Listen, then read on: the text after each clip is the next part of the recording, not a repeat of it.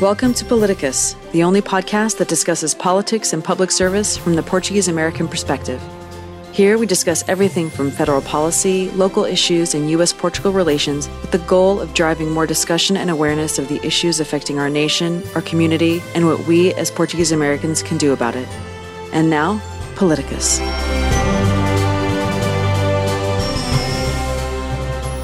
Welcome, everybody, to another episode of Paliticus. Thanks for joining us. My name is Angela Samos, and I'm here with my co host, Denise Borges. How are you, Denise? I'm great, Angela. How are you? I am good, good. We are recording this just before the Christmas break. So, hope every by the time everybody hears this, it'll be after Christmas. So, hope everybody had a wonderful holiday. But I'll turn it over to you, Denise, to introduce uh, today's guest. Well, today's guest is uh, someone I've known for a long time, and uh, uh, Portuguese American world has known also for a very long time. Not that he's older, but he has started very young in politics, and that is uh, Representative Antonio Tony Cabral from Massachusetts, State Representative uh, Antonio Cabral, who is uh, originally from the islands of the Azores, and that's actually where I would like to start. Representative Cabral, could you tell us a little bit of your background, where you came from, how you ended up in Massachusetts, and what basically drove you into public service? Well, thank you, Denise. It's always nice to talk to you. Uh, yes, we know each other for a long time. It's always a pleasure. Yeah, as you said, yeah, I come. I was actually born uh, still in the Azores on the island of Pico, in particular in the Villa de Madalena, so at Madalena area of, of Pico.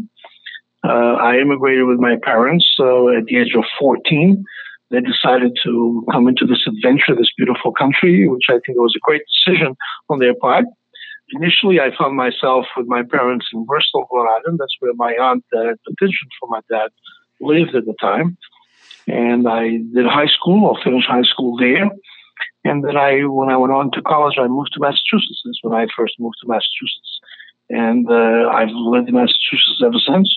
In college, uh, I was already, you know, a little active, uh, politically active on a number of things at the, the campus. Uh, at the time was today is called UMass Dartmouth, but in those days it was called Southeastern Massachusetts University. And uh, and from there, and I got involved in a number of other local campaigns. And then uh, the big really urge and uh, well, really got got me thinking about it was um, I got involved uh, with Michael Dukakis at the time, the campaign for for for governor of Massachusetts. He had initially served four years and lost, and he came back. He ran again in '82. That's when I got involved in his campaign. I was a, the coordinator for Southeastern Massachusetts. Uh, I must say, paid coordinator because uh, I was not just a volunteer, but actually someone who, at that point, had some uh, political organizing skills. Uh, and from there, that was sort of the, the really heavy involvement. Uh, and then I was involved also in his presidential campaign in 1988. And then I, I in the meantime, I was teaching. I'm, I'm a teacher by profession, uh, high school and middle school, junior high in the old days. They used to call it junior high. Now it's everything's middle school, but primarily high school uh, that I taught. And, you know, uh, I figured at some point, uh, in order to really have a bigger impact, uh, try to influence those my community and those around me and my society, I needed to take the next step was actually not only work and get other people elected, but also get elected myself and, and then uh, get involved. And that's what I did. Uh, one uh, thing to Representative Cabral, uh, tell us a little bit, uh, as our podcast is a national podcast. So tell us a little bit about your, your the, the, the area that you represent. Is it a heavily Portuguese American area, of course? Well, I, I, my my district is in the city of New Bedford. Uh, we get hmm. there are in the Massachusetts House of Representatives there are 160 of us. The districts are, are equal by population every 10 years, just like the federal uh, districts, just like any other part of the country. Every 10 years, our districts get re- redrawn based on the census. And right now, the state of Massachusetts is about 6.6, 6.7 million people. Uh, so uh, I'm one of one of 160. is a pretty exclusive. Uh, if we call it a club, it would be a pretty exclusive club. Uh, but I think it's, it's, a great opportunity. I mean, I, in my area, obviously, has a large Portuguese American community. Uh, when I first ran and got elected, uh, we needed to create um, create bridges to other to other ethnic groups, to other folks who live in the district. You could not get elected just solely on, on, on the Portuguese American vote, but obviously it was the case then and it is the case today. Uh, the Portuguese American community is an important block of voters, an important block of support that I have. It gives me a great base to begin with and to be able to uh, to initially get elected and to keep getting reelected. What are some of the issues, Representative Cabral, that um, affect the community, or in in this case, your particular district? What are some of the major issues, or are they pretty compa- compatible, let's say, or comparable, that is, with other issues that you know we all have throughout the United States, better education, etc. Yeah, I mean, uh, I usually get asked uh, from time to time by by local reporters or, or state or reporters that cover the state because my district has a very large Portuguese American community. What are the wishes? What are the goals? What are what does the Portuguese Americans really want and talk to you about? And and my answer is always their their uh, their needs and their objectives and their values are the same by and large of the rest of my district and uh, the rest of the state and by and large uh, a great deal of the country. I mean, they want good education for their kids. They want a good good paying job. They want they want uh, good secure secure in terms of public safety, their community, their neighborhoods to be safe, uh, and they want to be able to to for their kids to do better than they have done. So I think those are the the broad sense. Of course, there are nuances of mm-hmm. needs and and and values and and goals, but I think the, the broad goals and the broad concerns are, are pretty similar to everybody else. So I think it's easy to make those kinds of connections across ethnicities, across different people in different communities in the district. And um, as you said, you were born in the Azores uh, and have this connection to the Azores, to the islands, and to mainland Portugal. One of the programs that has been in effect in the last few years, especially, has been the legislative dialogues that uh, FLAD has put forth. And I know you've participated in all of them. I know you're one of uh, the big supporter, and your presence at these dialogues is very important. Uh, I'd like you to get a little bit of your senses on uh, how these exchanges are important to both the community and to both Portugal, and how can they be beneficial to both of us in your perspective. Well, I think those uh, those legislative dialogues, uh, in large, I think are very important. It creates an opportunity for those of us here in the U.S., uh, be Massachusetts, being California, or other, or other states in the country, or Rhode Island, or, other, or others, to really begin to have a, a serious dialogue uh, about with folks on the other side. In this case, in Portugal, elected officials, community leaders, foundation leaders, organizational leaders overall uh, to really get to know each other, not just about talk about issues, but also develop, as you know, in politics as it is in most things in life. Uh, it's all about creating uh, friendships and creating uh, a network, uh, not just based on issues, but on getting to know people. When you get to know someone directly, it's uh, very different. So you create those kinds of connections, and and that allows us to then to get into the issues uh, and and you know really get to know what's going on on each side of uh, of, of, the Atlantic, if you will. I mean, uh, it's important for them to understand uh, us here, uh, and it's important for us to understand them there. I think having that kind of interaction, I think it, it makes uh, us stronger here. It makes us also have the ability to to help Portugal and the Azores overall as you know, uh, in DC or any other state capital in the United States, uh, if you have folks who understand and can can guide people, advise people, that's how things get done. And and that's how the Portuguese American community is going to be stronger and more influential. It's a way of empowering uh, the community at the same time. So. Uh, as you said, I was involved from the very beginning and actually encouraged FLAD to take a more active role on that. The very first one we had actually was in DC. At the time, the, the Portuguese embassy also participated. Uh, and then I think FLAD did the right thing. Uh, in order to get to know elected officials and community leaders and, and foundation and organizational leaders in Portugal, it's got to be there. I think it makes sense. Once in a while, we got to get together here as well. And I think we are working on that. Uh, I think you guys have done that in California. We've done several times here on the East Coast, and uh, hopefully we can do one that brings all of us in the U.S. together as well, along with some folks in Portugal. That's how you really build and empower the community. And as you also mentioned, the community has changed immensely, as you know, uh, being part of the Portuguese American community for all these years, having immigrated from uh, the Azores at the age of 14 the the community itself are we as a community in massachusetts and rhode island the states that you know very well. Is the community a little bit more active politically than they were let's say 25 30 years ago in your perspective? Absolutely. I'm not going to say a little more much a lot more uh, than they were 20 25 years ago. Today the community really uh, is beginning to understand how important it is to, to get involved where you reside, where you live, and, and influence the day to day livelihood, the day to day things that can happen in your community, in your state. And, and I think uh, the community has grown that way tremendously versus what it was 25 years ago. And I think is still some work to be done? Is there still more more growth to be done in that area? More involvement? Yes, of course. There's always more. Uh, but I think we are at a position, I think the community is at a place that it's only going to grow, that influence. We know how to do, I mean, we know how to organize. Why can't we do not know how to organize politically or, or get or what, what we call these days civic engagement?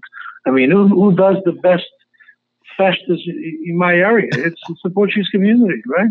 right? Who does the, the big Espírito festas or, or Santo Cristo or whatever? So we know how to organize things. We know how to put things together.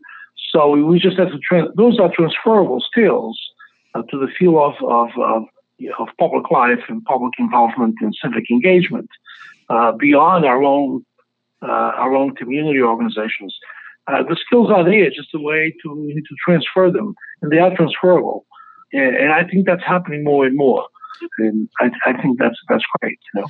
One other aspect, as uh, as you mentioned, in Massachusetts, and I, and I saw that when we were uh, at the legislative dialogues in uh, in Lisbon uh, this uh, past spring, the large representation of Portuguese Americans in the Massachusetts State House and the Massachusetts Senate.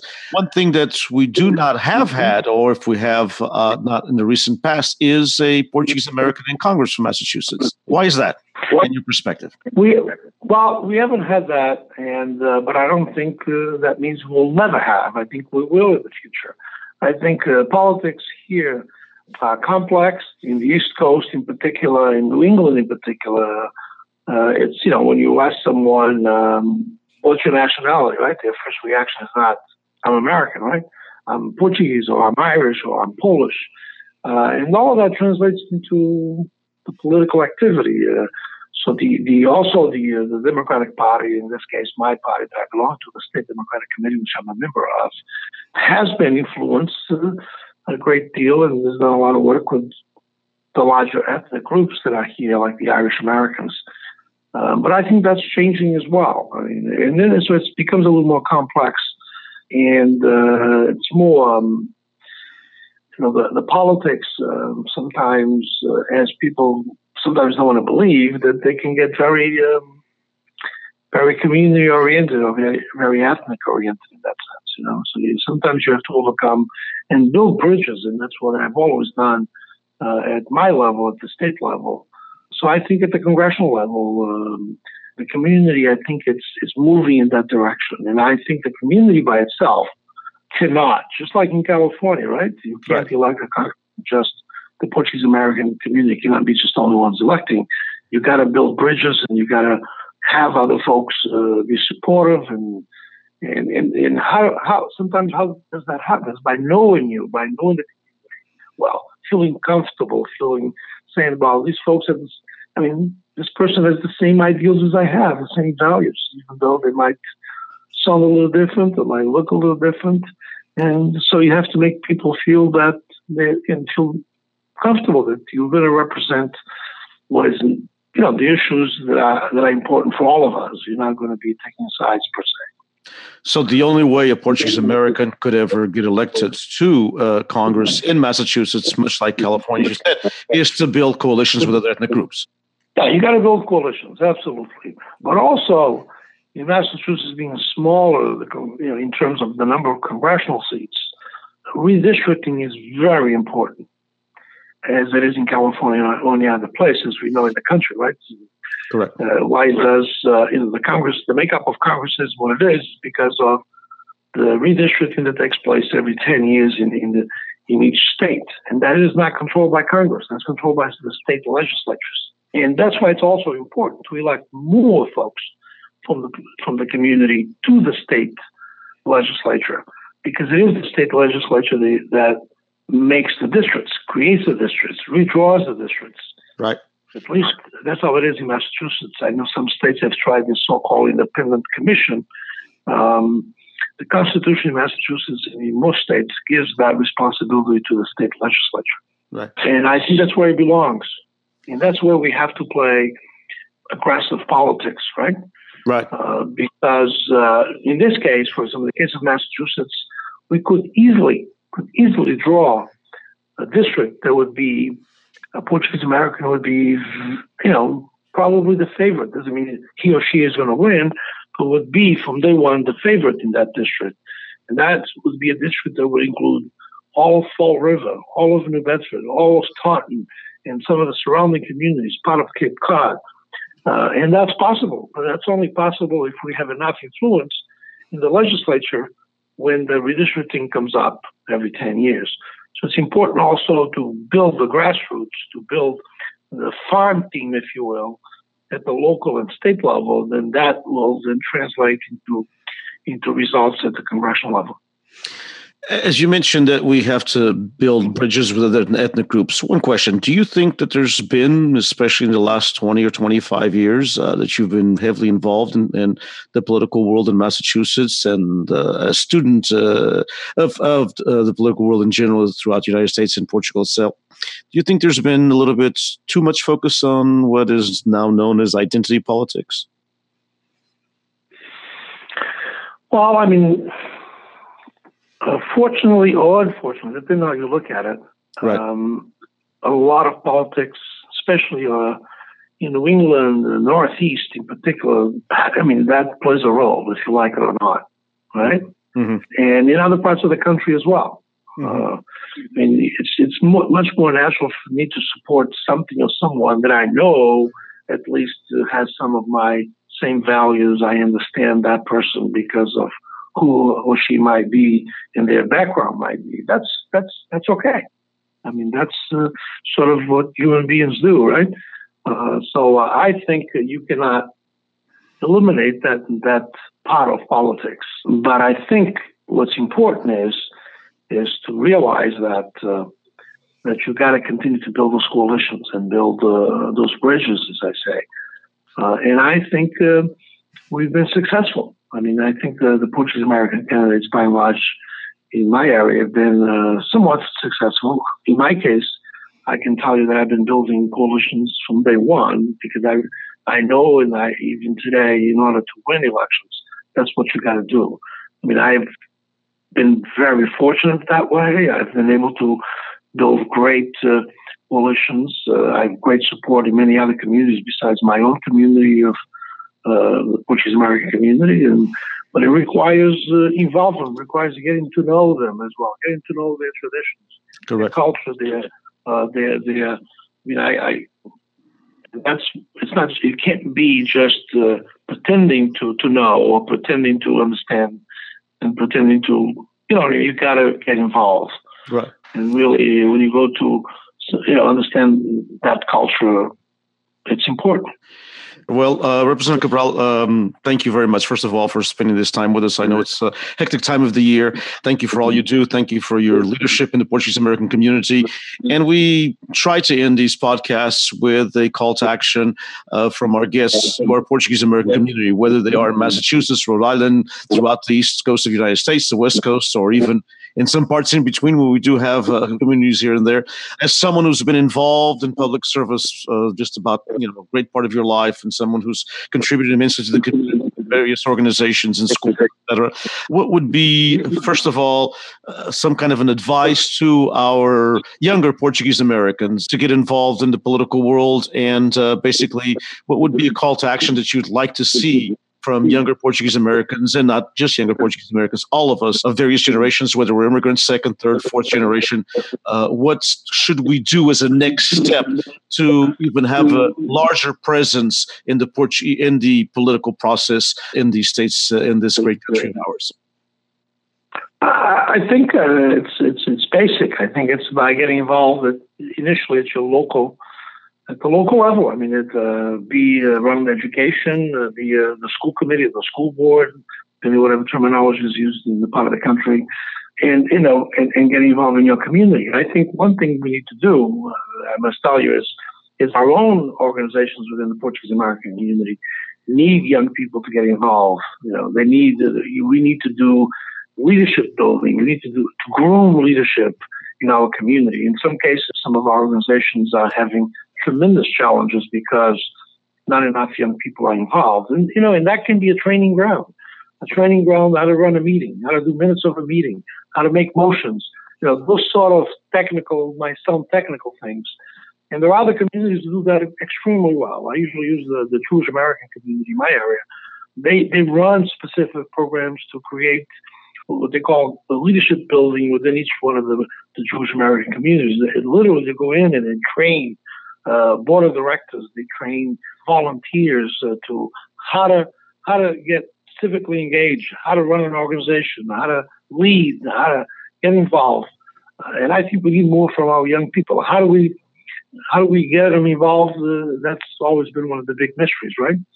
Uh, but I think I think uh, the more today, when I look at it, at least today, there's a lot of promise, I must say, uh, because today, uh, most of the young people that I come across that are Portuguese Americans are extremely proud of who they are. They are extremely proud of their roots, of their parents, of their background. Uh, they are proud Americans at the same time, but they realize that it's okay to be proud of who you are. I mean, self-esteem is is a, a tremendous motivator, right? And I think uh, as it was opposed to 20, 25 years ago, sometimes people used to shy away a little bit. They want, oh, I want to blend, just blend in. It's okay to be different. I mean, uh, because really, uh, we are a multicultural nation, and, and, that's what makes us really strong as, as a nation. That's what makes us different from any other country in the world. And I think our, youth, our young people are beginning to really realize that. It's just uh, how do we hook them in uh, and how we get them to, to become active participants rather than just. It, I think the, the process started by being proud of who they are uh, and being proud because you know also the a lot of them realize that Portugal is also a different place, the place of their parents or grandparents, or grandparents, right? It's it, the, the country has transformed itself as well, and that that's a sense of pride. You can see that. Uh, sometimes uh, whenever we have the World Cup, as I'm sure you have experienced in California as well, in other parts of the country, uh, you have uh, young people already born here, sometimes second generation. And if you remember when the, the national team from Portugal and the national team from the U.S. played play against each other on a few World Cups, a couple of World Cups ago, and they were torn. Which one are they? Which one they really gonna but uh, I really support. It, shows that um, they have grown as well in that sense that it's they are proud of who they are. They are proud of being great Americans, and and they also like uh, things that are Portuguese, including the national team. Uh, becomes a, a, sense of pride for them, uh, and I think uh, that will translate into tremendous uh, positive um, engagement going forward.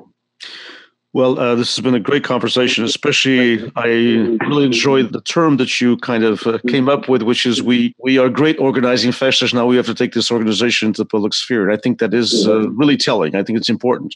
Uh, thank you again so much for your time. Thank you for uh, your service uh, to this to the state of Massachusetts, to the Portuguese American community, and to the United States in general. And we hope to that maybe when that Portuguese American gets elected to Congress from Massachusetts, it's an immigrant the ground.